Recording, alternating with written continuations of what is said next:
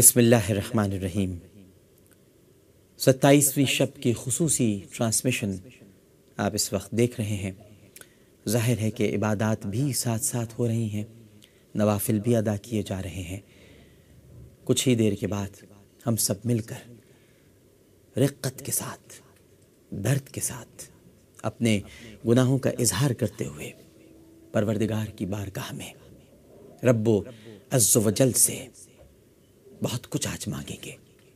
التجا کریں گے۔ دعا کریں گے۔ اور دعا کا لمحہ بھی آنے ہی والا ہے۔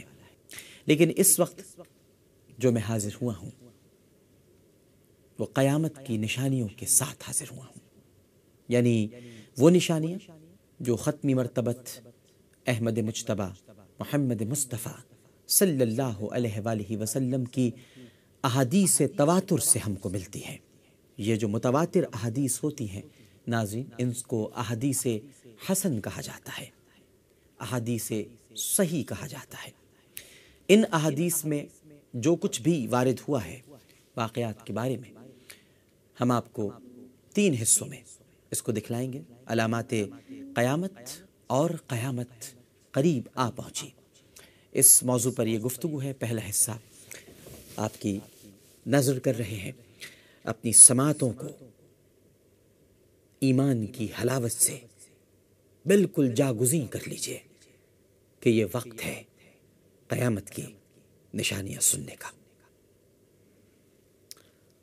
حضرت ابو حریرہ رضی اللہ تعالی عنہ روایت کرتے ہیں کہ رسول اللہ صلی اللہ علیہ وآلہ وسلم نے فرمایا، قسم ہے اس ذات کی جس کے قبضے میں میری جان ہے۔ وہ وقت ضرور آئے گا جب تم میں یعنی اے امت محمدیہ، ابن مریم حاکم عادل کی حیثیت سے نازل ہو کر سلیب توڑ دیں گے یعنی سلیب پرستی کو ختم کر دیں گے، خنزیر کو قتل کریں گے، جنگ کا خاتمہ کریں گے، اور مال و دولت کی ایسی فراوانی ہوگی کہ اسے کوئی قبول نہیں کرے گا۔ اور لوگ ایسے دیندار ہو جائیں گے کہ ان کے نزدیک ایک سجدہ دنیا و مافیہ سے بہتر ہوگا۔ پھر ابو حریرہ رضی اللہ تعالی عنہ نے فرمایا کہ عیسیٰ علیہ السلام قیامت کے دن ان اہل کتاب کے خلاف گواہی دیں گے جنہوں نے ان کو خدا کا بیٹا کہا تھا، جنہوں نے نظریہ تسلیس کو رائج کیا تھا۔ یعنی وہ نصارہ جنہوں نے ان کی تکذیب کی تھی یعنی جن کو ہم یہود بھی کہہ سکتے ہیں۔ یعنی یہود بھی حضرت عیسیٰ علیہ السلام کے دشمن ہیں، کیونکہ آپ نے ان کی تکذیب کی ہے یہودیوں نے۔ اور وہ جو نصارہ، جو عقیدہ تسلیس کے قائل ہیں اور آپ کو اللہ کا درجہ دیتے ہیں، ان کے خلاف بھی یسو مسیح جنگ کریں گے۔ صحیح مسلم کی روایت میں اتنا اور زیادہ ہے کہ عیسیٰ علیہ السلام کے زمانے میں لوگوں میں باہمی عداوت اور کینہ اور حسد ختم ہو جائے گا۔ یہ حدیث حاکم نے بھی روایت کر کے اسے صحیح قرار دیا ہے۔ اور اس میں مزید تفصیل یہ ہے ناظرین کہ ابن مریم حاکم، عادل اور امام اور منصف کی حیثیت سے نازل ہوں گے اور حج یا عمرے کو جاتے ہوئے مقام فج سے گزریں گے۔ سرکار دو عالم صلی اللہ علیہ وآلہ وسلم کی قبر پر بھی ضرور آئیں گے۔ اور آپ صلی اللہ علیہ وآلہ وسلم فرماتے ہیں کہ وہ مجھے سلام کریں گے اور میں ان کو جواب دوں گا۔ سلام ایسا ہوگا۔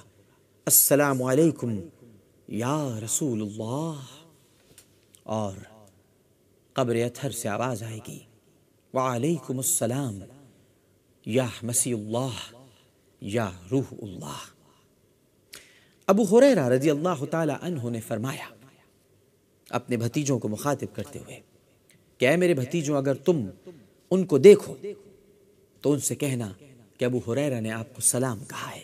اب یہ وہ منزل ہے جہاں پر صحابہ کرام رضوان اللہ علیہم اجمعین یہ بتلانے کی کوشش کر رہے ہیں کہ قیامت کب آئے گی کسی کو بھی نہیں پتا۔ لہٰذا ابو حریرہ کی یہ نصیحت اپنے بھتیجوں سے دراصل اس بات کی غمازی کرتی ہوئی نظر آتی ہے کہ وہ بھی یہ سمجھتے تھے کہ قیامت کی نشانیاں قریب ہیں کیونکہ بار بار قرآن کہہ رہا ہے کہ ان قریب قیامت آنے والی ہے۔ اتنا زیادہ پرسرار پروردگار نے اس رکھا ہوا ہے اس قیامت کو کہ کوئی بھی اس کی گہرائی تک اور اس کے ہونے کے وقت کے بارے میں بتلانے سے قاصر ہے۔ کوئی نبی نہیں بتلا سکتا، کوئی مرسل نہیں بتلا سکتا، کوئی پیغمبر نہیں بتلا سکتا۔ صرف پروردگار کی ذات ہے جو جانتی ہے کہ قیامت کب آئے گی۔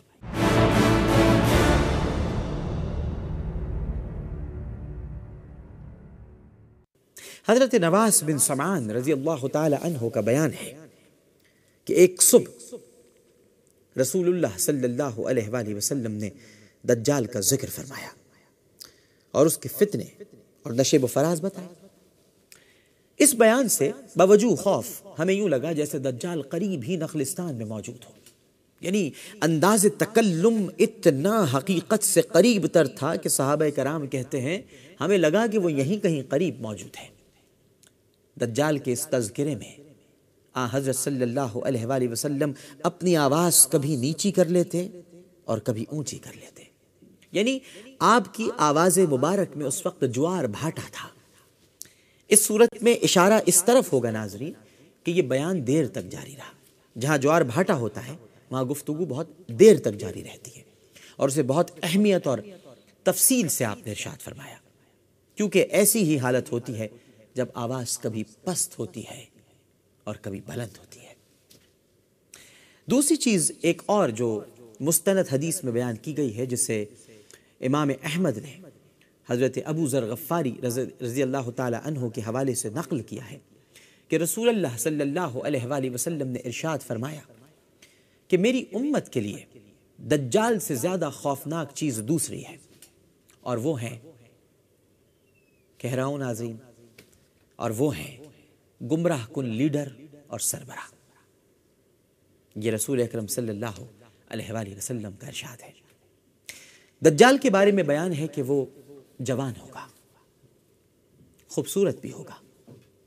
اور میں یہ کانے والا جو معاملہ ہے اس پر بھی تھوڑی سی روشنی ڈالنے کی کوشش کروں گا، اپنے کم علمی کے باوجود۔ اس کے بال سخت ہوں گے، پیچیدہ ہوں گے۔ اس کی آنکھ بے نور ہوگی۔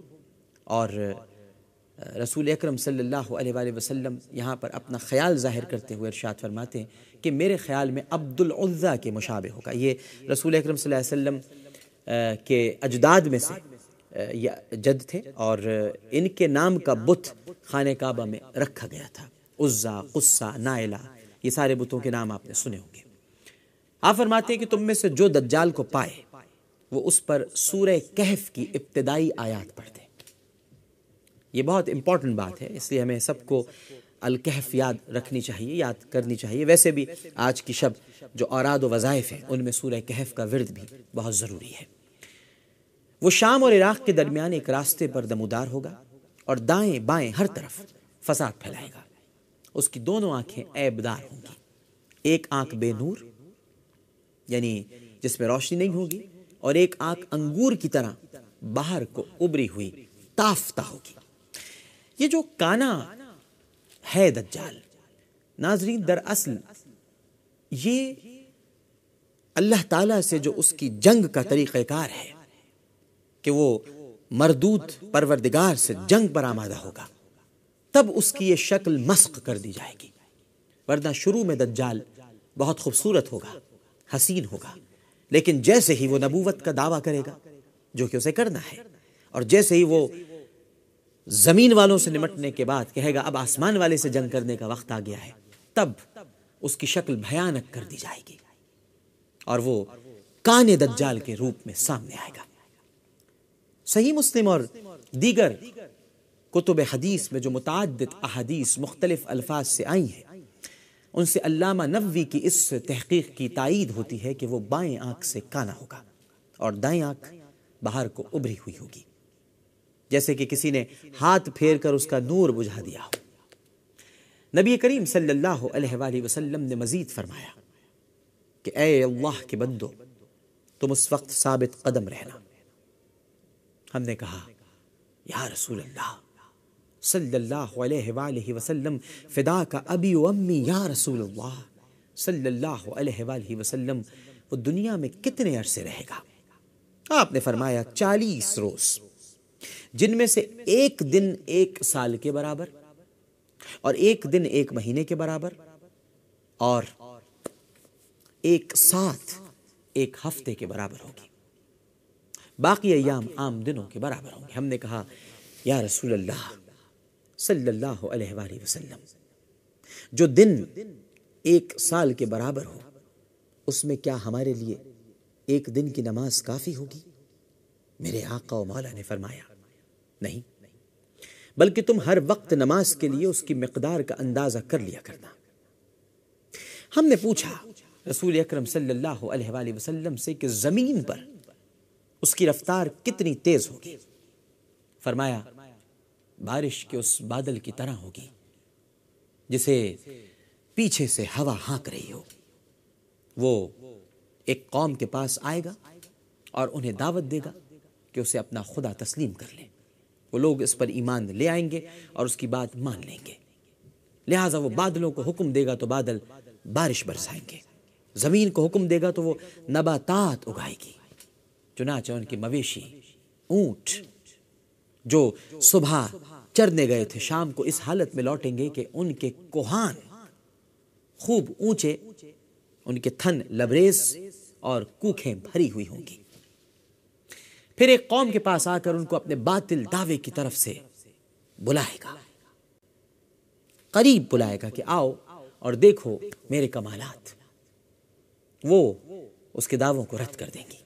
دجال وہاں سے چلا جائے گا، مگر کچھ لوگ صبح کو اس حالت میں اٹھیں گے کہ ان میں قحط پھیل چکا ہوگا۔ ان کے اموال میں سے ان کے پاس کچھ نہ بچے گا اور دجال ان کو ویران زمین سے گزرے گا لے کر تو اس سے کہے گا، اپنے خزانے اگل دے تو زمین کے خزانے نکل کر اس کے پیچھے اس طرح سے چلیں گے جیسے شہد کی مکھی اپنے بادشاہ کے پیچھے چلتی ہے۔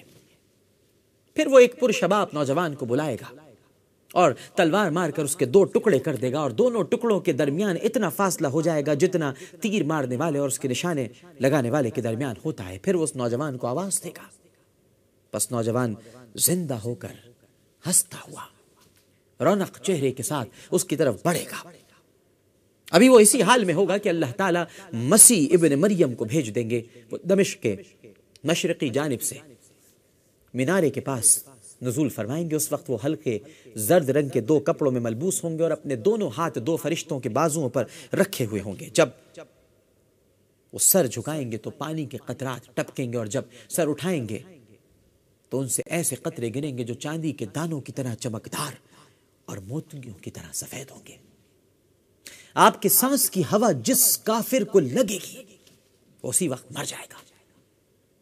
اور جہاں تک یسو مسیح کی نظر جائے گی، وہیں تک آپ کی سانس پہنچے گی۔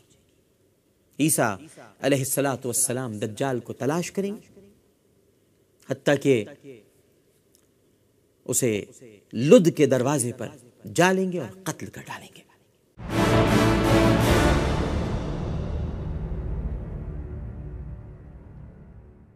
گو کہ ہم جب عبادت کرتے ہیں تو اپنے رب کو محسوس کرتے ہیں کہ اس کی بارگاہ میں قیام بھی ہے، سجود بھی ہے، تسبیح بھی ہے، تحمید بھی ہے۔ لیکن قیامت جب آ جائے گی تو اس وقت بھی تو یہ معلوم ہونا چاہیے کہ کن کے سر پر جنت کے تاج پہنائے جائیں گے۔ کون اپنی قبروں سے نورانی چہرے لے کر اٹھیں گے اور کون؟ ایسے ہوں گے جن کے چہرے مسق ہو جائیں گے۔ ناظرین، قیامت سور اسرافیل کی اس خوفناک چیخ کا نام ہے، جس سے پوری کائنات زلزلے میں آ جائے گی۔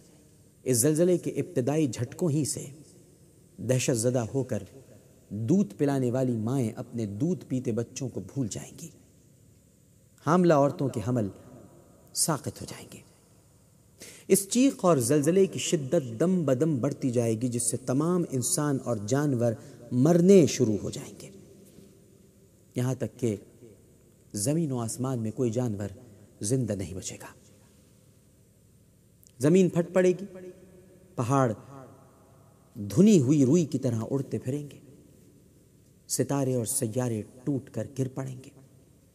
آفتاب کی روشنی فنا اور پورا عالم تاریکی میں ڈوب جائے گا۔ عز الشمس کورت وعز النجوم قدرت وعز الجبال سیرت وعز العشار اتلت وعز الوحوش حشرت وعز البحار سجرت وعز النفوس زوجت وعز الموؤودة سئلت، بأي ذنب قتلت۔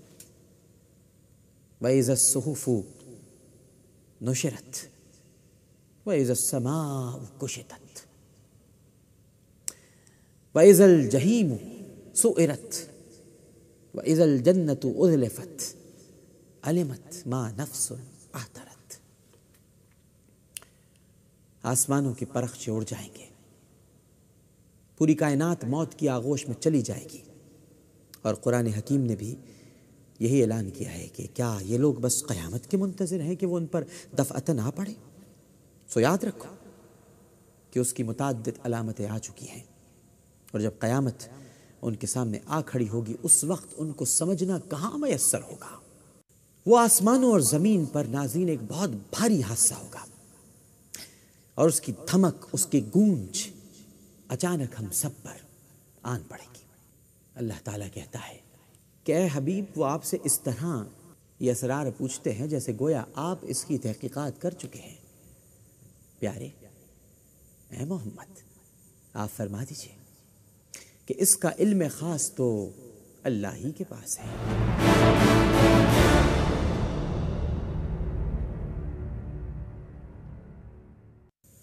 ناظرین علامات قیامت کی تین اقسام۔ کتاب بلاغت میں موجود ہیں علامات قیامت جو ارشاد کی گئی ہیں، وہ زیادہ تر ایسی ہیں جو بالکل قرب قیامت میں ظاہر ہوں گی۔ حضرت محمد مصطفیٰ صلی اللہ علیہ وآلہ وسلم نے احادیث میں قریب اور دور کی چھوٹی بڑی ہر قسم کی علامات بیان فرماتی ہیں۔ ویسے قیامت کی تین اقسام بیان کی گئی ہیں علامات کی۔ قیامت کی نہیں، علامات کی۔ پہلی علامت ہے علامت بعیدہ۔ دوسری علامت ہے علامت متوسطہ اور تیسری علامت ہے علامت قریبہ۔ جس کو علامت قبرہ بھی کہا جاتا ہے اور جو علامت متوسطہ ہے، اسے علامت صغرہ کہا جاتا ہے۔ علامت متوسطہ کا مطلب یہ ہے کہ بہت ساری علامات مکمل طور پر ظاہر نہیں ہوئی ہیں، لیکن ظاہر ہو چکی ہیں۔ علامت قریبہ وہ ہیں جو قرب قیامت میں ظاہر ہوں گی اور علامت بعیدہ وہ ہیں جن کا ظہور کافی پہلے ہو چکا ہے۔ اسی لیے ان کو بعیدہ کہا جاتا ہے کہ ان کے اور قیامت کے درمیان نسبتاً زیادہ فاصلہ ہے۔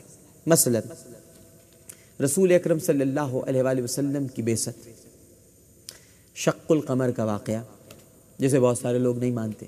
نہ مانیے جناب، لیکن چاند کے دو ٹکڑے تو ہو چکے ہیں اور وہ بھی انگشت مصطفیٰ سے۔ رسول اکرم صلی اللہ علیہ وآلہ وسلم کا وصال اور جنگ صفین، یہ سب واقعات از روح قرآن اور حدیث علامات قیامت ہی میں سے ہیں اور ظاہر ہو چکے ہیں۔ انہی علامات میں سے فتنہ تاتار ہے جس کی پیش کی خبر احادیث صحیحہ میں دی گئی ہے۔ بخاری، مسلم، ابو داؤد ترمیزی ابن ماجہ۔ امام نووی ایک جلیل القدر بزرگ گزرے ہیں اور ان کی ولادت اور وفات کے درمیان کا جو وقت گزرا ہے، اس میں بھی انہوں نے ایک قیامت کی علامت بعید کو دیکھ لیا تھا۔ جس کا وہ ذکر بھی کرتے ہیں، بیان بھی کرتے ہیں۔ وہ انہی احادیث کی شرح میں فرماتے ہیں کہ یہ سب پیشن گوئیاں رسول اکرم صلی اللہ علیہ وآلہ وسلم کا معجزہ ہے۔ کیونکہ ترکوں سے جنگ ہو کر رہی، وہ صفات ان میں موجود ہیں۔ جو رسول اکرم صلی اللہ علیہ وآلہ وسلم نے بیان فرمائی تھی یعنی آنکھیں چھوٹی، چہرے سرخ، ناکیں چھوٹی اور چپٹی اور چہرے اور اور ایسے ڈھال کی طرح چہرے کہ جن پر تہ بر تہ چمڑا چڑھا دیا گیا ہو۔ بالوں کے وہ جوتے پہنتے ہیں غرض یہ ان تمام صفات کے ساتھ ہمارے زمانے میں موجود ہے یہ علامہ نووی نے بیان کیا ہے۔ مسلمانوں نے ان سے بارہا جنگ کی ہے اور اب بھی ان سے جنگ جاری ہے۔ اب ہم سے یہ کیسے ممکن ہو ہر مسلمان سے کہ وہ رسول اکرم صلی اللہ علیہ وآلہ وسلم کی پیش گوئی کو اہمیت نہ دے؟ ہم سے تو یہ ممکن نہیں ہے۔ ہم تو سمجھتے ہیں کہ اب بھی ان سے جنگ جاری ہے۔ یقیناً اگر آپ محسوس کریں تو سرد ممالک کے وہ علاقے جہاں پر بالوں کے جوتے پہنے جاتے ہیں، وہ یقیناً آپ سے محبت تو نہیں کرتے، اگر میں تھوڑا سا اشارہ دوں تو چیچنیا کی طرف میرا اشارہ ہے۔ اگر میں آپ کو تھوڑا سا اشارہ دوں تو سربیا کی طرف میرا اشارہ ہے۔ اگر آپ تھوڑا سا اور محسوس کریں تو بوسنیا کی طرف میرا اشارہ ہے۔ تو یہ بالوں کے جوتے پہننے والے ہم سے یقیناً مقابلے پر آمادہ ہیں۔ ہم اللہ تعالیٰ سے دعا کرتے ہیں کہ مسلمانوں کے حق میں انجام بہتر کرے اور ان کے معاملے میں بھی اور دوسروں کے معاملے میں بھی، اور مسلمانوں پر اپنا لطف و حمایت ہمیشہ برقرار رکھے اور رحمت نازل فرمائے اپنے رسول اکرم صلی اللہ علیہ وآلہ وسلم کے صدقے۔ ناظرین، یہ بات ذہن میں رہنی چاہیے کہ نبی مکرم جب کبھی فرماتے ہیں تو اپنی خواہش نفس سے نہیں فرماتے، بلکہ جو کچھ بھی فرماتے ہیں وہ وہی ہوتی ہے جو ان کے پاس بھیجی جاتی ہے۔ لہٰذا اس کے بعد اب جو میں آپ کو علامت بتا رہا ہوں قیامت کی، وہ بھی آپ ہی نے فرمایا ہے۔ وما ينطق عن الهوى۔ اور وہ بھی ظاہر ہوئی ہے جو علامت بعید ہے۔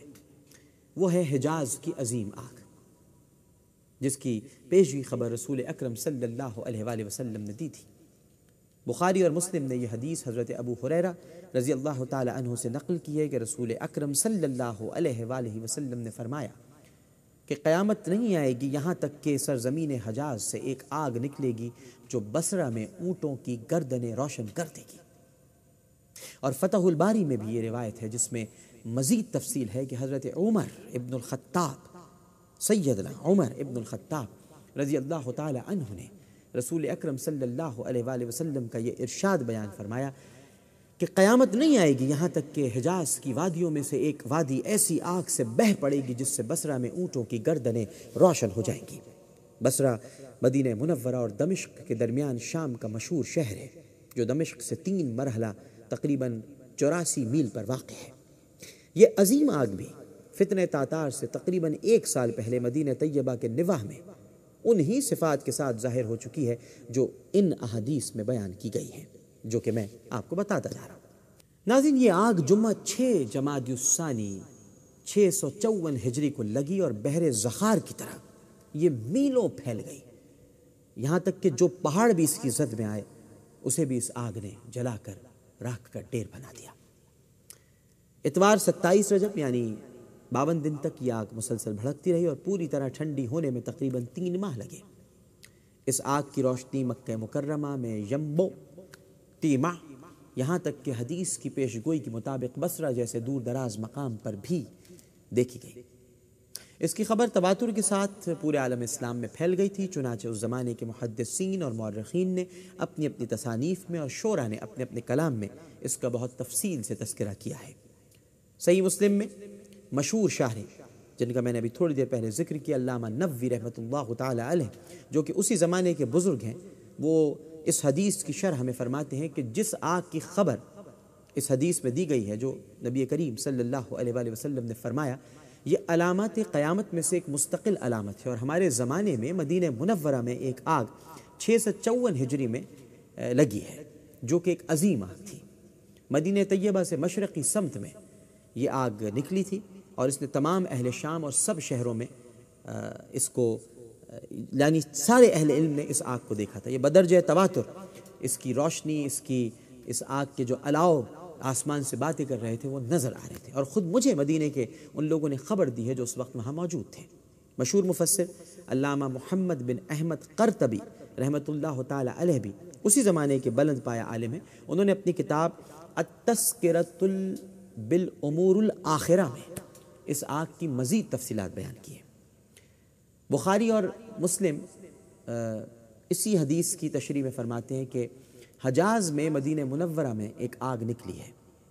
اس کی ابتدا زبردست زلزلے سے ہوئی، جو کہ بدھ تین جماعت الثانی چھ سو چون ہجری کی رات میں عشاء کے بعد آیا اور جمعے کے دن چاشت کے وقت تک جاری رہ کر ختم ہو گیا۔ علامہ کہتے ہیں کہ میرے ایک ساتھی نے مجھے بتایا کہ میں نے اس آگ کو پانچ یوم کی مسافت سے فضا میں بلند ہوتا ہوا دیکھا۔ اور میں نے سنا ہے کہ مکے اور بسرہ کے پہاڑوں سے بھی دیکھی گئی ہے۔ آگے فرماتے ہیں کہ یہ واقعہ رسول اللہ صلی اللہ علیہ وآلہ وسلم کی نبوت کے دلائل میں سے ایک مضبوط دلیل ہے۔ سبحان اللہ۔ دوسری قسم کی علامت علامت متوسطہ ہے۔ یہ وہ علامات ہیں ناظرین جو ظاہر تو ہو گئی ہیں مگر ابھی انتہا کو نہیں پہنچی۔ ان میں روز افزوں اضافہ ہو رہا ہے اور ہوتا چلا جائے گا۔ یہاں تک کہ تیسری قسم کی علامات ظاہر ہونے لگیں گی۔ رسول اکرم صلی اللہ علیہ وآلہ وسلم نے فرمایا کہ لوگوں پر ایک ایسا زمانہ آئے گا کہ دین پر قائم رہنے والے کی حالت اس شخص کی طرح ہوگی جیسے اس نے مٹھی میں انگارہ پکڑ رکھا ہے۔ دنیاوی اعتبار سے سب سے زیادہ نصیب والا وہ شخص ہوگا جو خود بھی کمی نہ ہو اور اس کا باپ بھی کمی نہ ہو۔ لیڈر بہت اور امانت دار کم ہوں گے۔ قبیلوں اور قوموں کے لیڈر منافق، رزیل ترین اور فاسق ہوں گے۔ بازاروں کے رئیس فاجر ہوں گے۔ پولیس کی کثرت ہوگی جو ظالموں کی پشت پناہی کرے گی۔ بڑے عہدے نا اہلوں کو ملیں گے۔ لڑکے حکومت کرنے لگیں گے۔ تجارت بہت پھیل جائے گی یہاں تک کہ تجارت میں عورت اپنے شوہر کا ہاتھ بٹائے گی۔ مگر کے ساتھ بازاری ایسی ہوگی کہ نفع حاصل نہ ہوگا۔ ناپ تول میں کمی کی جائے گی۔ لکھنے کا رواج بہت بڑھ جائے گا، مگر تعلیم محض دنیا کے لیے حاصل کی جائے گی۔ قرآن کو گانے بجانے کا آلہ بنا لیا جائے گا۔ ریاکاری شہرت اور مالی منفیت کے لیے گا گا کر قرآن پڑھنے والوں کی کثرت ہوگی اور فقہا کی قلت ہوگی۔ علماء کو قتل کیا جائے گا اور ان پر ایسا سخت وقت آئے گا کہ وہ سرخ سولے سے زیادہ اپنی موت کو پسند کریں گے۔ اس امت کے آخری لوگ پہلے لوگوں پر لانت کریں گے۔ جیسا کہ ہم کرتے ہیں کہ جی پہلے والے لوگوں کو تو معلوم ہی نہیں تھا۔ قرآن ہر دور میں تھوڑی ہوتا ہے۔ قرآن تو اس زمانے کی کتاب تھی۔ یہ ہم استغفر اللہ، ہم کہتے ہیں، نعوذ باللہ۔ امانت دار کو خائن اور خائن کو امانت دار کہا جائے گا۔ جھوٹے کو سچا اور سچے کو جھوٹا کہا جائے گا۔ اچھائی کو برا اور برائی کو اچھا سمجھا جائے گا۔ یہ آپ سب سمجھتے جائیں، اب اس کی وضاحت کرنے کی ضرورت نہیں ہے۔ اجنبی لوگوں سے حسن سلوک کیا جائے گا اور رشتہ داروں کے حقوق پامال کیے جائیں گے۔ غیر اچھے ہیں، رشتہ دار خراب ہیں۔ بیوی کی اطاعت اور والدین کی نافرمانی ہوگی۔ مساجد میں شور شخب اور دنیا کی باتیں ہوں گی۔ سلام صرف جان پہچان کے لوگوں کو کیا جائے گا۔ حالانکہ متعدد حادیث میں وارد ہے کہ سلام ہر مسلمان کو کرنا چاہیے۔ خواہ اس سے جان پہچان ہو یا نہ ہو۔ طلاقوں کی کثرت ہوگی۔ عالم آن لائن میں بہت سارے سوالات آتے رہتے ہیں، طلاق سے متعلق۔ تین طلاقوں کا معاملہ ہی ابھی تک۔ واضح نہیں ہوا ہے۔ اسی پہ الجھا کے قوم کو رکھ دیا گیا ہے کہ تین دفعہ دے دی تو ہو گئی طلاق۔ نیک لوگ چھپتے پھریں گے اور کمینے لوگوں کا دور دورہ ہوگا۔ لوگ فخر اور ریا کے طور پر اونچی اونچی عمارتیں بنانے میں ایک دوسرے کا مقابلہ کریں گے۔ اونچی اونچی عمارتیں۔ ہم یہاں متحدہ عرب امارات میں بیٹھے ہوئے ٹرانسمیشن کر رہے ہیں۔ ہر روز ایک اونچی عمارت بنانے کا یہاں مقابلہ ہوتا ہے۔ شراب کا نام نبیز سود کا نام بے اور رشوت کا نام ہدیہ رکھ کر انہیں حلال سمجھا جائے گا۔ صاحب، ایک کام کرانا ہے۔ جی بالکل ہو جائے گا۔ ہدیہ یہ ہے۔ سب سب اس میں الجھے ہوئے ہیں۔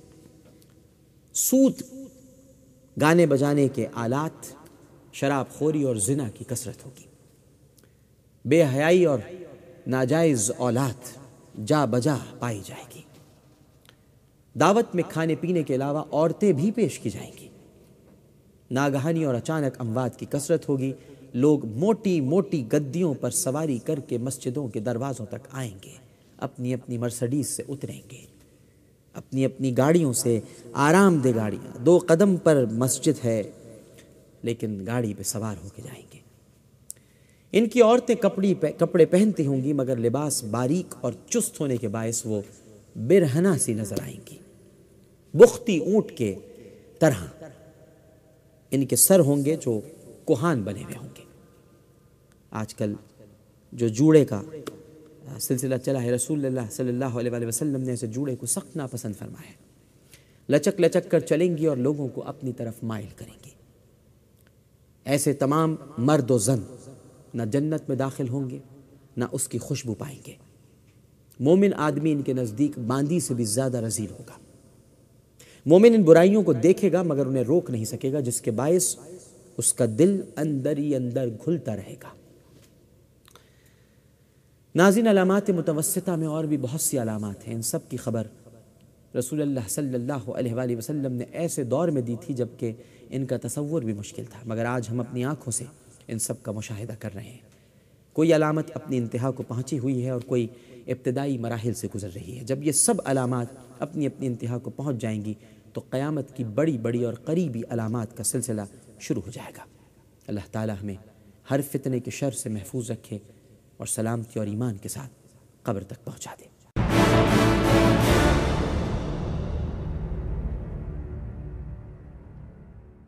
تیسری قسم ناظرین علامات قریبہ کی۔ یہ علامات بالکل قرب قیامت میں یک بعد دیگر ظاہر ہوں گی یہ بڑے بڑے عالمگیر واقعات ہوں گے۔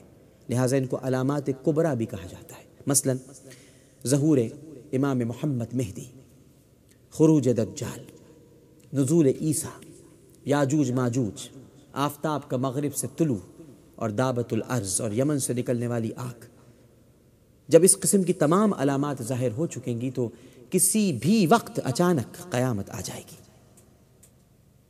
قیامت سے پہلے ایسے بڑے بڑے واقعات رونما ہوں گے کہ لوگ ایک دوسرے سے پوچھا کریں گے، کیا ان کے بارے میں تمہارے نبی نے کچھ فرمایا ہے؟ تیس بڑے بڑے کذاب ظاہر ہوں گے، سب سے آخری کذاب کا نام دجال ہوگا، لیکن نزول عیسیٰ تک اس امت میں ایک جماعت حق کے لیے برسر پیکار رہے گی جو اپنے مخالفین کی پرواہ نہیں کرے گی۔ اس جماعت کے آخری امیر امام محمد مہدی رضی اللہ تعالی عنہ ہوں گے جو نیک سیرت ہوں گے اور حضرت محمد صلی اللہ علیہ وآلہ وسلم کے اہل بیت میں سے ہوں گے۔ اور انہی کے زمانے میں حضرت عیسیٰ علیہ السلام کا نزول ہوگا، جو قرب قیامت کی ایک علامت ہے۔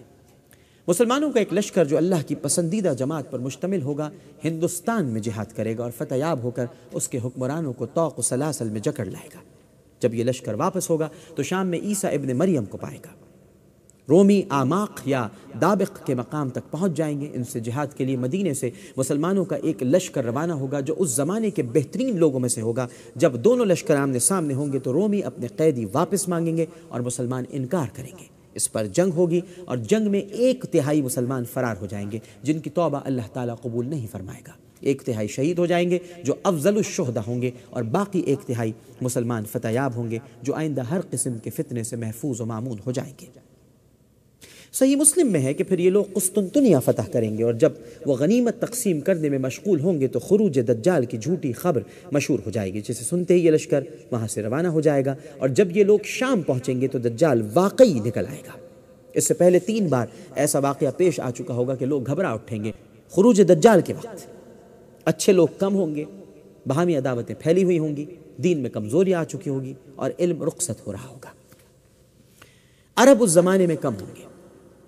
دجال کے جو پیروکار ہوں گے ناظرین، وہ عورتیں اور یہودی زیادہ ہوں گے۔ یہودیوں کی تعداد ستر ہزار ہوگی جو مرصع ہوں گے جدید ہتھیاروں سے۔ ان پر بیش قیمت دبیز کپڑے ساج کا لباس ہوگا۔ دجال شام اور عراق کے درمیان نکلے گا اور اسفہان کے ایک مقام یہودیہ میں نمودار ہوگا۔ دجال جوان ہوگا اور عبد العزہ کے مشابہ ہوگا۔ رنگ گندمی، بال پیچدار ہوں گے، دونوں آنکھیں عیبدار ہوں گی اور بائیں آنکھ سے کانا ہوگا اور دائیں آنکھ میں موٹی انگور کی طرح نکلی ہوئی ایک خوشہ جیسے ہوتا ہے۔ وہ باہر جیسے نکلی ہوگی اور پیشانی پر کاف، الف، فے، رے اس طرح لکھا ہوگا کہ جسے ہر مومن پڑھ سکے گا، خواہ لکھنا جانتا ہو یا نہ جانتا ہو۔ ایک گدھے پر سواری کرے گا جس کے دونوں کانوں کے درمیان چالیس ہاتھ کا فاصلہ ہوگا۔ دجال کی رفتار بادل اور ہوا کی طرح تیز ہوگی۔ تیزی سے پوری دنیا میں پھیل جائے گا جیسے زمین اس کے واسطے لپیٹ دی گئی ہو اور ہر طرف فساد پھیلائے گا۔ لیکن مکہ مکرمہ اور مدینہ منورہ اور بیت المقدس میں داخل نہیں ہو سکے گا۔ اس زمانے میں جو آنے والا زمانہ ہے، مدینہ منورہ کے سات دروازے ہوں گے۔ اب اس سے یہ مطلب مت لے لیجیے گا کہ سات دروازے کہیں پر بنے ہوئے ہوں گے، سات راستے ہوں گے مدینہ میں داخل ہونے مکہ معظمہ اور مدینہ کے ہر راستے پر فرشتوں کا پہرا ہوگا جو اسے اندر گھسنے نہیں دیں گے۔ لہٰذا وہ مدینہ منورہ کے باہر ضریب احمر میں کھاری زمین کے ختم پر اور خندق کے درمیان ٹھہرے گا اور بیرون مدینہ پر اس کا غلبہ ہو جائے گا۔ اس وقت مدینہ میں تین زلزلے آئیں گے جو ہر منافق، مرد و عورت کو مدینہ سے نکال پھینکیں گے۔ یہ سب منافقین دجال سے جا ملیں گے۔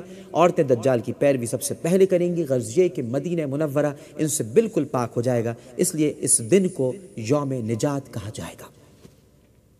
اور جب لوگ اسے پریشان کریں گے تو وہ غصے کی حالت میں واپس ہوگا۔ فتنہ دجال اتنا سخت ہوگا ناظرین کہ تاریخ انسانی میں اس سے بڑا فتنہ کبھی ہوا نہ آئندہ ہوگا۔ اس لیے تمام انبیاء کرام اپنی اپنی امتوں کو اس سے خبردار کرتے رہے۔ مگر اس کی جتنی تفصیلات رسول اکرم صلی اللہ علیہ وآلہ وسلم نے بتائیں، کسی اور نبی نے نہیں بتائیں دجال پہلے نبوت کا اور پھر خدائی کا دعویٰ کرے گا۔ اس کے ساتھ غذا کا بہت بڑا ذخیرہ ہوگا۔ زمین کے پوشیدہ خزانوں کو حکم دے گا تو وہ باہر نکل کر اس کے پیچھے ہو جائیں گے۔ مادر زاد اندھے اور ابرس کو تندرست کر دے گا۔ اللہ تعالیٰ اس کے ساتھ شیاطین بھیجے گا جو لوگوں سے باتیں کریں گے۔ دجال کسی دیہاتی سے کہے گا کہ اگر میں تیرے ماں باپ کو زندہ کر دوں تو تو مجھے اپنا رب مان لے گا۔ دیہاتی وعدہ کر لے گا تو اس کے سامنے دو شیطان اس کے ماں باپ کی صورت میں آ کر کہیں گے کہ بیٹا تو اس کی اطاعت کر، یہ تیرا رب ہے۔ دجال کے ساتھ دو فرشتے، دو نبیوں کے ہم شکل ہوں گے جو اس کی تقزیب، لوگوں کی آزمائش کے لیے اس طرح کریں گے کہ سننے والوں کو تصدیق کرتے ہوئے معلوم ہوں گے۔ بہت امپورٹنٹ پوائنٹ ہے۔ جو شخص اس کی تصدیق کرے گا، کافر ہو جائے گا۔ اس کے پچھلے تمام نیک اعمال باطل اور بیکار ہو جائیں گے۔ اور جو اس کی تکذیب کرے گا، اس کے سب گناہ معاف ہو جائیں گے۔ اس کا ایک عظیم فتنہ یہ ہوگا ناظرین کہ جو لوگ اس کی بات مان لیں گے، ان کی زمینوں میں دجال کے کہنے پر بادلوں سے بارش ہوتی ہوئی نظر آئے گی اور اس کے کہنے پر ان کی زمین نباتات اگائے گی۔ ان کے مویشی خوب فربا ہو جائیں گے اور مویشیوں کے تھن دودھ سے بھر جائیں گے۔ اور جو لوگ اس کی بات نہیں مانیں گے، ان میں قہد پڑے گا اور ان کے سارے مویشی ہلاک ہو جائیں گے۔ غرض اس کی پیروی کرنے والوں کے سوا سب لوگ اس وقت مشقت میں ہوں گے۔ حضرت عیسیٰ کے علاوہ کوئی بھی اس کو قتل کرنے پر قادر نہیں ہوگا۔ نہروں اور دیواروں کی صورت میں اس کے ساتھ ایک جنت ہوگی اور ایک آگ، لیکن حقیقت میں جنت آگ ہوگی اور آگ جنت۔ جو شخص اس کی آگ میں گرے گا، اس کا اجر و ثواب یقینی اور گناہ معاف ہو جائیں گے۔ یعنی جو اس کی تکذیب کرے گا۔ اور جو شخص دجال پر سورہ کہف کی ابتدائی دس آیات پڑھ دے گا، وہ اس کے فتنے سے محفوظ رہے گا۔ یہاں تک کہ اگر دجال اسے اپنی آگ میں بھی ڈال دے گا، تو بھی وہ اس پر ٹھنڈی ہو جائے گی۔ دجال تلوار یا آرے سے ایک مومن نوجوان کے دو ٹکڑے کر کے الگ الگ ڈال دے گا، پھر اس کو آواز دے گا، تو اللہ کے حکم سے وہ زندہ ہو جائے گا۔ اور دجال اس سے پوچھے گا، بتا تیرا رب کون ہے؟ اور وہ کہے گا کہ میرا رب اللہ ہے اور تو اللہ کا دشمن دجال ہے۔ مجھے آج پہلے سے بھی زیادہ تیرے دجال ہونے کا یقین ہے۔ دجال کو اس شخص کے علاوہ کسی اور شخص کو مارنے اور زندہ کرنے پر قدرت نہیں دی جائے گی۔ اس کا فتنہ چالیس روز تک رہے گا، جن میں سے ایک دن ایک سال کے برابر اور ایک دن ایک ماہ کے برابر اور ایک ساتھ ایک ہفتے کے برابر ہوگی۔ باقی سب ایام معمول کے ہوں گے۔ اس زمانے میں مسلمانوں کے تین شہر ایسے ہوں گے کہ ان میں سے ایک تو دو سمندروں کے سنگم پر ہوگا، دوسرا عراق کے مقام پر اور تیسرا شام میں ہوگا۔ وہ مشرق کے لوگوں کو شکست دے گا اور اس شہر میں سب سے پہلے آئے گا جو دو سمندروں کے سنگم پر ہے۔ شہر کے لوگ تین گروہوں میں بڑھ جائیں گے، ایک گروہ وہیں رہ جائے گا اور دجال کی پیروی کرے گا اور ایک دیہات میں چلا جائے گا اور ایک گروہ اپنے قریب والے شہر میں منتقل ہو جائے گا، پھر دجال اس قریب والے شہر میں آئے گا، اس میں بھی لوگوں لوگوں کے اسی طرح کے تین گروہ ہو جائیں گے اور تیسرا گروہ اس قریب والے شہر میں منتقل ہو جائے گا جو شام کے مغربی حصے میں ہوگا۔ یہاں تک کہ مومنین اردن اور بیت المقدس میں جمع ہو جائیں گے اور دجال شام میں فلسطین کے ایک شہر تک پہنچ جائے گا۔ وہاں پر باب لط ہے۔ مسلمان افیق نامی گھاٹی کی طرف سمٹ جائیں گے۔ یہاں سے وہ اپنے مویشی چرنے کے لیے بھیجیں گے جو سب کے سب ہلاک ہو جائیں گے اور بالآخر مسلمان بیت المقدس کے ایک پہاڑ پر محصور ہو جائیں گے جس کا نام جبل الدخان ہے۔ اور اس پہاڑ کے دامن میں پڑاؤ ڈال کر مسلمانوں کی ایک جماعت محاصرہ کر لے گی۔ محاصرہ سخت ہوگا، جس کے باعث مسلمان سخت مشقت اور فقر و فاقہ میں مبتلا ہو جائیں گے۔ یہ مسلمانوں کی وہی جماعت ہوگی جو دجال کا ساتھ دے رہی ہوگی اور اب اسے مسلمان نہیں کہا جائے گا۔ ہوں گے یہ ان کے اپنے ہی لیکن چونکہ دجال کے ساتھ ہوں گے تو محاصرہ کر لیں گے۔ یہاں تک کہ بعض لوگ اپنی کمان کی تانت جلا کر کھائیں گے۔ دجال آخری بار اردن کے علاقے میں افیق نامی گھاٹی پر نمودار ہوگا۔ اس وقت جو بھی اللہ اور یوم آخرت پر ایمان رکھتا ہوگا، وہ وادی اردن میں موجود ہوگا۔ دجال ایک تہائی مسلمانوں کو قتل کر دے گا، ایک تہائی مسلمانوں کو شکست دے گا اور صرف ایک تہائی مسلمان باقی بچیں گے۔ جب محاصرہ طول کھینچے گا تو مسلمانوں کے امیر امام محمد مہدی ان سے کہیں گے کہ اب کس کا انتظار ہے؟ اس سرکش سے جنگ کرو تاکہ شہادت یا فتح میں سے ایک چیز تم کو حاصل ہو جائے۔ چنانچہ سب لوگ امام مہدی کے کہنے پر پختہ عہد کر لیں گے کہ صبح ہوتی ہی یعنی نماز فجر کے بعد دجال سے جنگ کریں۔ امام مہدی کا یہ کہنا در اصل اللہ کی طرف سے کہنا ہوگا۔ وہ رات سخت تاریخ ہوگی اور لوگ جنگ کی تیاری کر رہے ہوں گے کہ اچانک فجر کی اذان کے ساتھ ہی کسی کی آواز سنائی دے گی کہ تمہارا فریاد رس آ پہنچا۔ لوگ تعجب سے کہیں گے تو یہ تو کسی شکم سیر کی آواز ہے۔ یہ حضرت عیسیٰ علیہ السلام کا نزول ہوگا، نماز فجر کے وقت۔ حضرت عیسیٰ نازل ہو جائیں گے۔ نزول کے وقت وہ اپنے دونوں ہاتھ دو فرشتوں کے کاندھوں پر رکھے ہوئے ہوں گے۔ آپ مشہور صحابی، حضرت عروہ بن مسعود رضی اللہ تعالی عنہ کے مشابہ ہوں گے۔ آپ کا قد درمیانہ رنگ سرخ و سفید ہوگا اور بال شانوں تک پھیلے ہوئے اور سیدھے صاف چمکدار ہوں گے جیسے غسل کے بعد ہوتے ہیں۔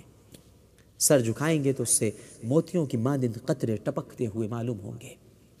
جسم پر ایک ذرا اور ہلکے زرد رنگ کے دو کپڑے ہوں گے۔ اس جماعت میں آپ کا نزول ہوگا، جس کا میں نے ابھی ذکر کیا۔ یہ وہی جماعت ہے جو اس زمانے کے سال ترین آٹھ سو مرد اور چار سو عورتوں پر مشتمل ہوگی۔ ان کے استفسار پر آپ اپنا تعارف کرائیں گے اور دجال سے جہاد کے بارے میں ان کے جذبات اور خیالات معلوم فرمائیں گے۔ اس وقت مسلمانوں کے امیر امام محمد مہدی رضی اللہ تعالی عنہ ہوں گے، جن کا نزول جیسا کہ میں عرض کر چکا ہوں، حضرت عیسیٰ سے پہلے ہو چکا ہوگا۔ حضرت عیسیٰ کا نزول دمشق کی مشرقی سمت میں سفید منارے کے پاس یا بیت المقدس میں امام محمد مہدی کے پاس ہوگا۔ یہ دو روایات ملتی ہیں۔ اس وقت امام محمد مہدی نماز فجر پڑھانے کے لیے آگے بڑھ چکے ہوں گے اور نماز کی اقامت ہو چکی ہوگی۔ قد قامت الصلاة، قد قامت الصلاة۔ امام محمد مہدی حضرت عیسیٰ کو امامت کے لیے بلائیں گے۔ مگر وہ انکار کر دیں گے اور فرمائیں گے کہ یہ امت کا اعزاز ہے کہ اس کے بعض لوگ بعض کے امیر ہیں۔ آپ نماز پڑھائیے، میں آپ کے پیچھے نماز پڑھوں گا۔ اور آپ کی پشت پر ہاتھ رکھ کر فرمائیں گے کہ محمد مہدی، تم ہی نماز پڑھاؤ، کیونکہ اس نماز کی اقامت تمہارے لیے ہو چکی ہے۔ چنانچہ، اس وقت کی نماز امام محمد مہدی پڑھائیں گے۔ اور حضرت عیسیٰ علیہ السلام ان کے پیچھے نماز ادا کریں گے۔ نماز فجر سے فارغ ہو کر حضرت عیسیٰ دروازہ کھلوائیں گے، جس کے پیچھے دجال ہوگا اور اس کے ساتھ ستر ہزار مسلح یہودی ہوں گے۔ آپ ہاتھ کے اشارے سے فرمائیں گے کہ میرے اور دجال کے درمیان سے ہٹ جاؤ۔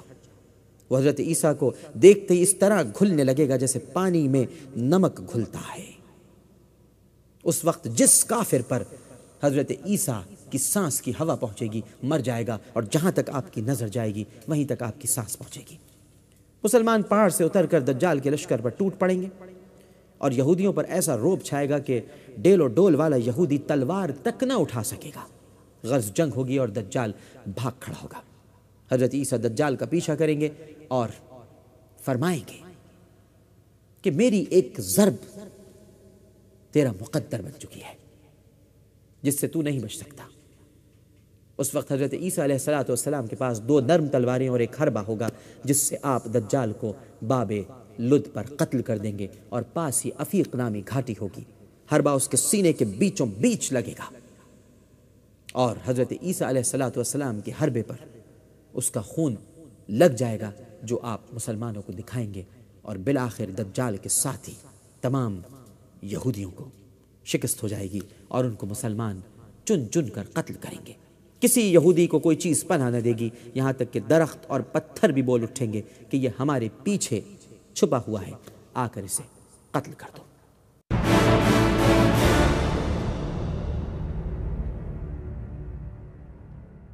باب لد پر دجال کا قتل ہوتا ہے اور باقی ماندہ اہل کتاب حضرت عیسیٰ پر ایمان لاتے ہیں۔ یا لے آئیں گے۔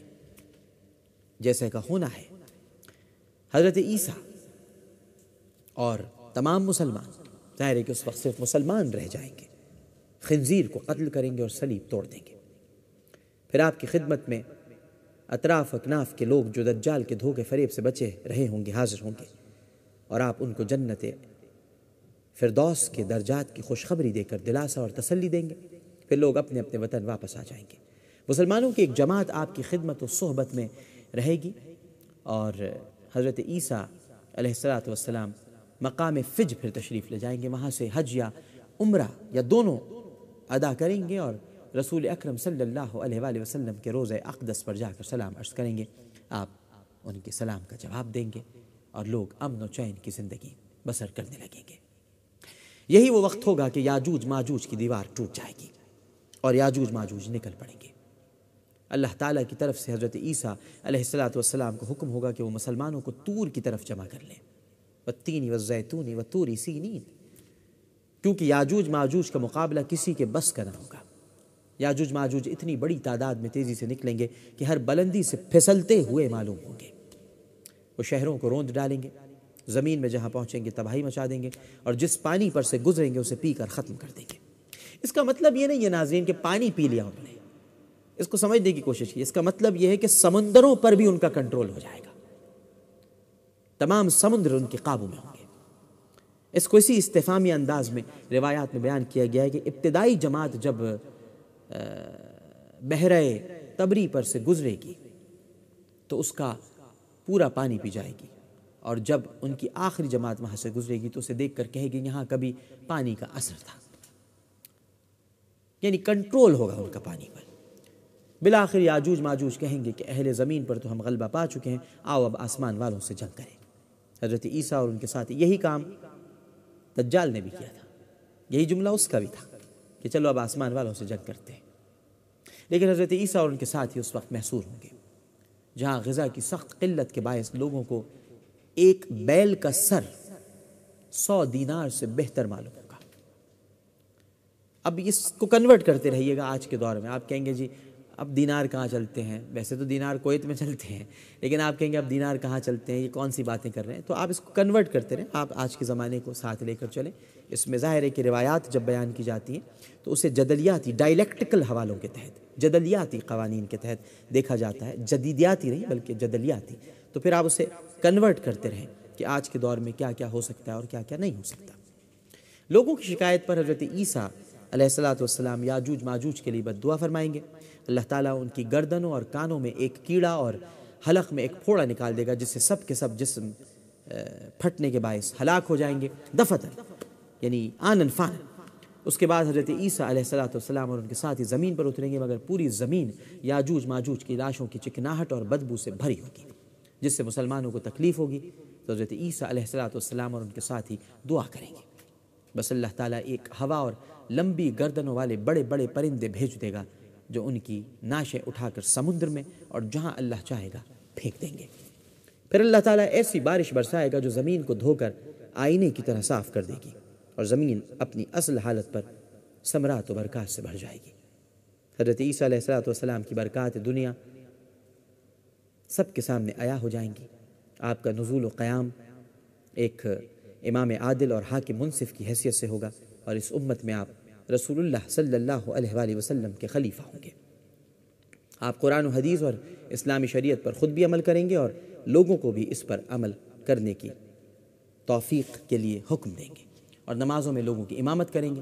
آپ کا نزول اس امت کے آخری دور میں ہوگا اور نزول کے بعد دنیا میں چالیس سال قیام کریں گے۔ اسلام کے دور اول کے بعد یہ اس امت کا بہترین دور ہوگا۔ آپ کے ساتھیوں کو اللہ تعالیٰ جہنم کی آگ سے محفوظ رکھے گا اور جو لوگ اپنا دین بچانے کے لیے آپ سے جا ملیں گے، وہ اللہ تعالیٰ کے نزدیک سب سے زیادہ محبوب ہوں گے۔ اس زمانے میں اسلام کے سوا دنیا کے تمام ادیان اور مذاہب مٹ جائیں گے اور دنیا میں کوئی کافر باقی نہیں رہے گا۔ جہاد موقوف ہو جائے گا، نہ خراج وصول کیا جائے گا، نہ جزیہ، نہ مال و ذر لوگوں میں اتنا عام ہو جائے گا کہ مال کوئی قبول نہیں کرے گا۔ زکوٰۃ و صدقات کا لینا ترک کر دیا جائے گا اور لوگ ایک سجدے کو دنیا و مافیا سے زیادہ پسند کریں گے۔ ہر قسم کی دینی و دنیاوی برکات نازل ہو چکی ہوں گی، پوری ہو رہی ہوں گی، دنیا امن و امان سے بھر جائے گی۔ سات سال تک کسی بھی دو کے درمیان عداوت نہ پائی جائے گی۔ سب کے دلوں سے بغل، کینہ، بغض، عداوت، حسد، نخوت، تکبر، غرور سب نکل جائے گا۔ چالیس سال تک نہ کوئی مرے گا، نہ بیمار ہوگا۔ ہر زہریل جانور کا زہر نکال لیا جائے گا۔ سانپ اور بچھو بھی کسی کو ایزا نہیں دیں گے۔ بچے سانپوں کے ساتھ کھیلیں گے۔ یہاں تک کہ بچہ اگر سانپ کے منہ میں بھی اپنا ہاتھ دے گا تو وہ اس کو کوئی گزر نہیں پہنچائے گا۔ کیا دور ہوگا۔ درندے بھی کسی کو کچھ نہیں کہیں گے۔ آدمی شیر کے پاس سے گزرے گا تو شیر اس کو نقصان نہیں پہنچائے گا۔ یہاں تک کہ کوئی لڑکی شیر کے دانت کھول کر دیکھے گی تو وہ اسے کچھ نہیں کہے گا۔ بہت سے لوگ ہنس رہے ہوں گے میری بات پر جو دنیا میں رہنے والے ہنس لیجیے۔ لیکن میرے نبی نے جو فرمایا ہے، وہ تو ہو کر ہی رہے گا۔ عقلوں پر تو آپ کی پتھر پڑے ہوئے ہیں۔ اونٹ شیروں کے ساتھ، چیتے گایوں کے ساتھ اور بھیڑیے بکریوں کے ساتھ چرا کریں گے۔ بھیڑیا بکریوں کے ساتھ ایسا رہے گا جیسے کتا ریوڑ کی حفاظت کے لیے ساتھ رہتا ہے۔ زمین کی پیداواری، صلاحیت اتنی بڑھ جائے گی کہ بیج ٹھوس پتھر میں بھی بویا جائے گا تو اگائے گا۔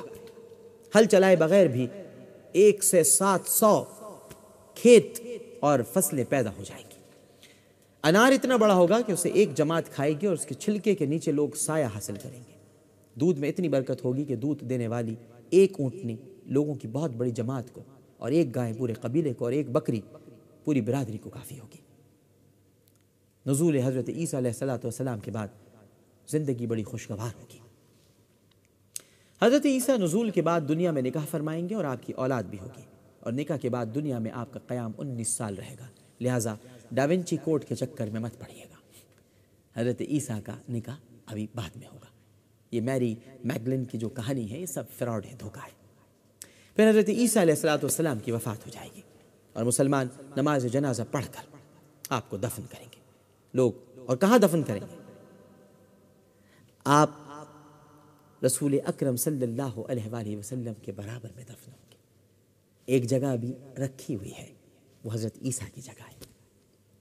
حضرت ابو بکر، حضرت عمر، رضوان اللہ علیہ مجمعین، اور پھر حضرت عیسیٰ علیہ السلام حضرت عیسیٰ کی وصیت کے مطابق بنی تمیم کے ایک شخص کو جس کا نام مقد ہوگا، خلیفہ مقرر کیا جائے گا۔ پھر مقد کا بھی انتقال ہو جائے گا۔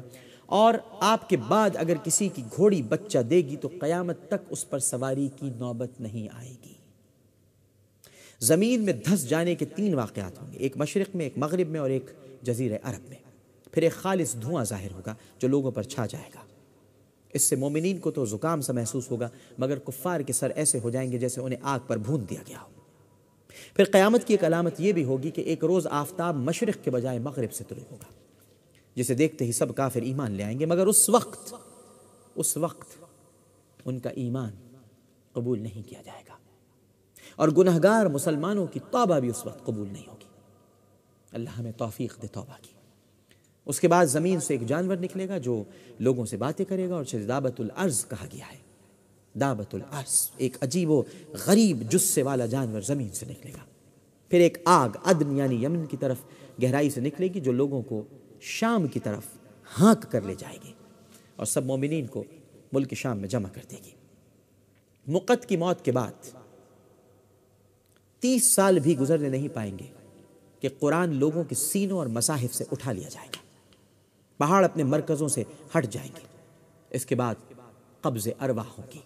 ایک خوشگوار ہوا آئے گی جو تمام مومنین کی روح قبض کر لے گی اور کوئی مومن دنیا میں باقی نہیں رہے گا۔ پھر دنیا میں صرف بدترین لوگ رہیں گے اور گدھوں کی طرح جمع کیا کریں گے۔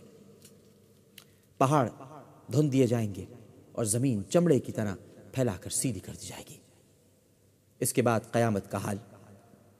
پورے دنوں کی اس گابھن کی طرح ہوگا جس کے مالک ہر وقت اس انتظار میں ہوں گے کہ دن رات میں نامعلوم کب بچہ جن دے اور بلاخر انہی بدترین لوگوں پر قیامت آ جائے گی۔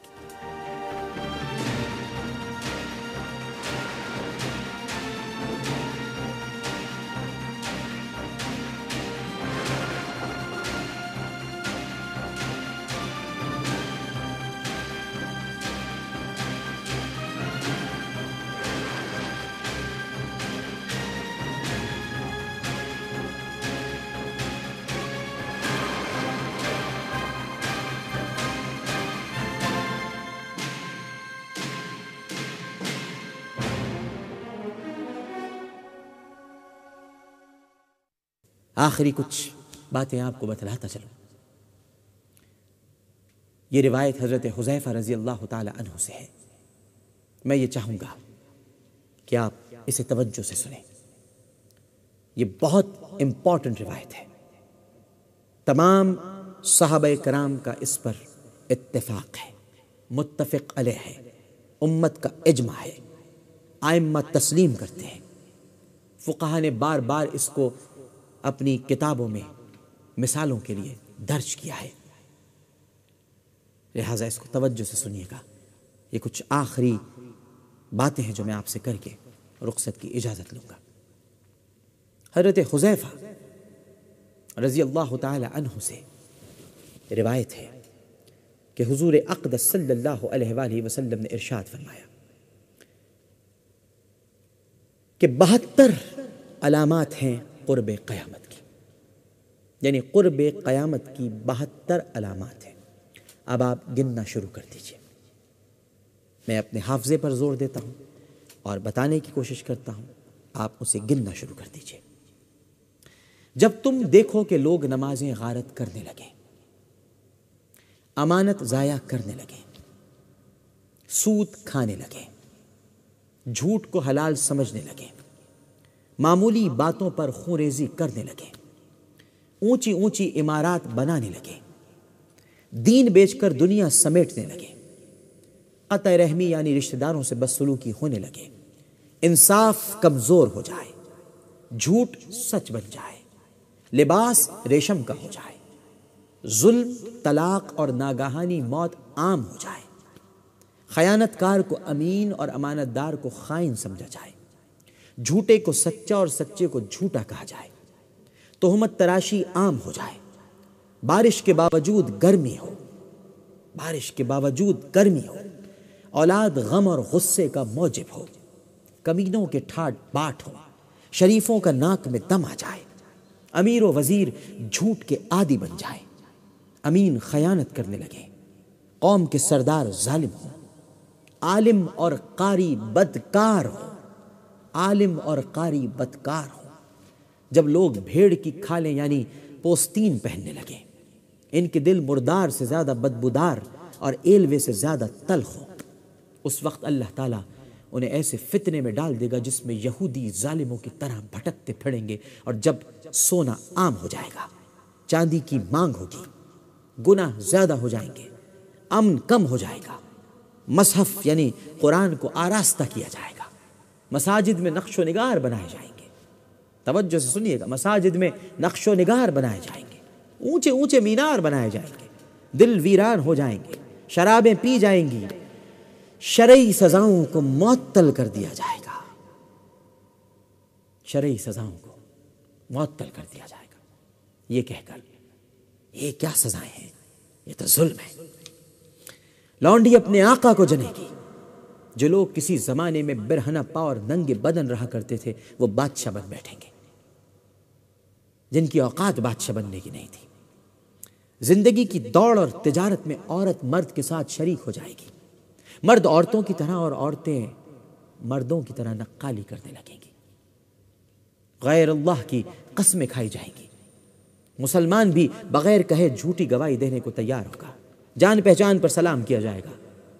غیر دین کے لیے شرعی قانون پڑھا جائے گا۔ آخرت کے عمل سے دنیا کمائی جائے گی۔ غنیمت کو دولت، امانت کو غنیمت کا مال اور زکوٰۃ کو تاوان قرار دیا جائے گا۔ سب سے رزیل آدمی قوم کا لیڈر بن بیٹھے گا۔ آدمی اپنے باپ کا نافرمان ہوگا۔ ماں سے بدسلوکی کرے گا۔ دوست کو نقصان پہنچانے سے گریز نہیں کرے گا اور بیوی کی اطاعت کرے گا۔ بدکاروں کی آوازیں مساجد میں بلند ہونے لگیں گی۔ گانے والی عورتیں داشتہ رکھی جائیں گی اور گانے کا سامان رکھا جائے گا۔ سر راہ شرابیں پی جائیں گی۔ ظلم کو فخر سمجھا جائے گا۔ انصاف بکنے لگے گا۔ درندوں کی کھال کے موزے بنائے جائیں گے اور امت کا پچھلا حصہ پہلے لوگوں کو لان تان کرنے لگے گا۔ اس وقت سرخ آندھی زمین میں دھس جائے، شکلیں بگڑ جانے اور آسمان سے پتھر برسنے جیسے عذابوں کا انتظار کیا جائے۔ گا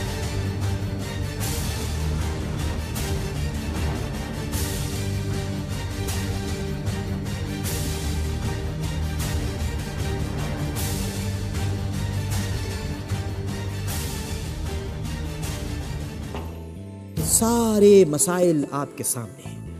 یہ علامات آپ جان چکے ہیں۔ لہذا اب جب ہم دعا کی طرف بڑھ رہے ہیں، تو ان علامات کو ذہن میں رکھتے ہوئے اللہ تعالیٰ کے حضور التجا کیجیے گا۔ ہم سب میں کوئی نہ کوئی خامی ضرور موجود ہے۔